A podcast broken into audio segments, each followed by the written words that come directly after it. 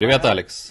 Ты сказал, что когда Висеус снова воплотится, андромедяне узнают его вибрационную частоту. Это также происходит у Кабалы, которая контролирует Землю уже тысячи лет. Они воплощаются снова, они знают, когда один из них вернулся, и они могут вспомнить все свои прошлые жизни и использовать это, чтобы поддерживать постоянные деструктивные временные линии, в которых участвуют негативные инопланетяне. Именно таким образом Кабала поддерживала власть так долго. То есть те же самые души, предающие человечество жизнь за жизнью. Насколько я знаю, у этих родов всегда была поддержка со стороны внеземных.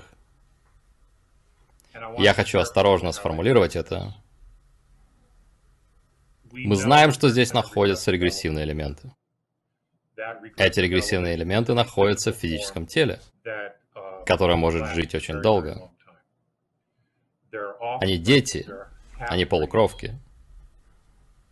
И идет постоянный перенос душ. И мы говорили об этом много лет назад, о том, что люди могут войти в тело вот что они делают. С помощью технологии они доводят тело до смерти, и когда душа выходит, они переносят другую душу в это тело. Эта душа занимает тело как входящий. И это не всегда по согласию, но они делали такое. И они могут делать то же самое с детьми. Эти элиты, мы едва что-то узнаем об их семьях. О них никогда не пишут в журнале Time. Мы не видим их повседневную жизнь, что они делают, с кем они встречаются и так далее. Поэтому практически вся их жизнь закрыта. Они находят, если они не рожают детей, они находят детей, у которых с ними есть генетическая связь или связь по ДНК, и тогда они выполняют этот процесс. Когда одна душа выходит, вторая заходит. И таким образом они могли много поколений поддерживать структуру контроля и доминирования над человечеством. Потому что, по сути, то, что мы имеем, это те же души, которые воплощаются или входят в другие тела, и мы не знаем, что это происходит. И поэтому они поддерживают тот же самый подход снова и снова. И эта технология существует уже давно. Она была задолго до того, как эти группы прибыли на нашу планету. Она уже существовала. Она незаконна на основании галактического закона. Убирать кого-то из его тела без согласия но знаете, эти ребята, им плевать на эти законы. Они хотят то, что они хотят, и когда хотят. И... Так что это ответ на второй вопрос. Теперь, что касается Висеуса. В 5D вы рождаетесь полной осознанностью. Вы знаете, кто вы, каждый раз, когда вы приходите. Теперь, в системе андромедиан можно рожать ребенка естественно или неестественно. То есть детей выращивают, а затем душа занимает тело. И ребенок развивается вне утробы матери. Потому что не все женщины хотят вынашивать ребенка. Они хотят детей, но не хотят вынашивать ребенка. Поэтому андромедиане, зенитаниане, у них есть возможность сделать либо так, либо так. И большинство женщин не рожают детей, естественно. Только небольшой процент так делает. У андромедиан есть система, когда они знают, что это за душа. И чтобы привести пример, скажем, Висеус, он был рожден из утробы матери, и мать знала, кто он, и рассказывала это всему сообществу. Смотрите, вот такая-то душа. воплощается, и все радуются, они приходят, они общаются, они устраивают праздник, они говорят об этом человеке, о воспоминаниях о нем, и, конечно, ребенок все это слышит. И то же самое было бы, если бы это были внеутробные роды. Это очень похожий сценарий, только ребенок в этом случае не переживал бы эмоции матери напрямую. Но они бы знали.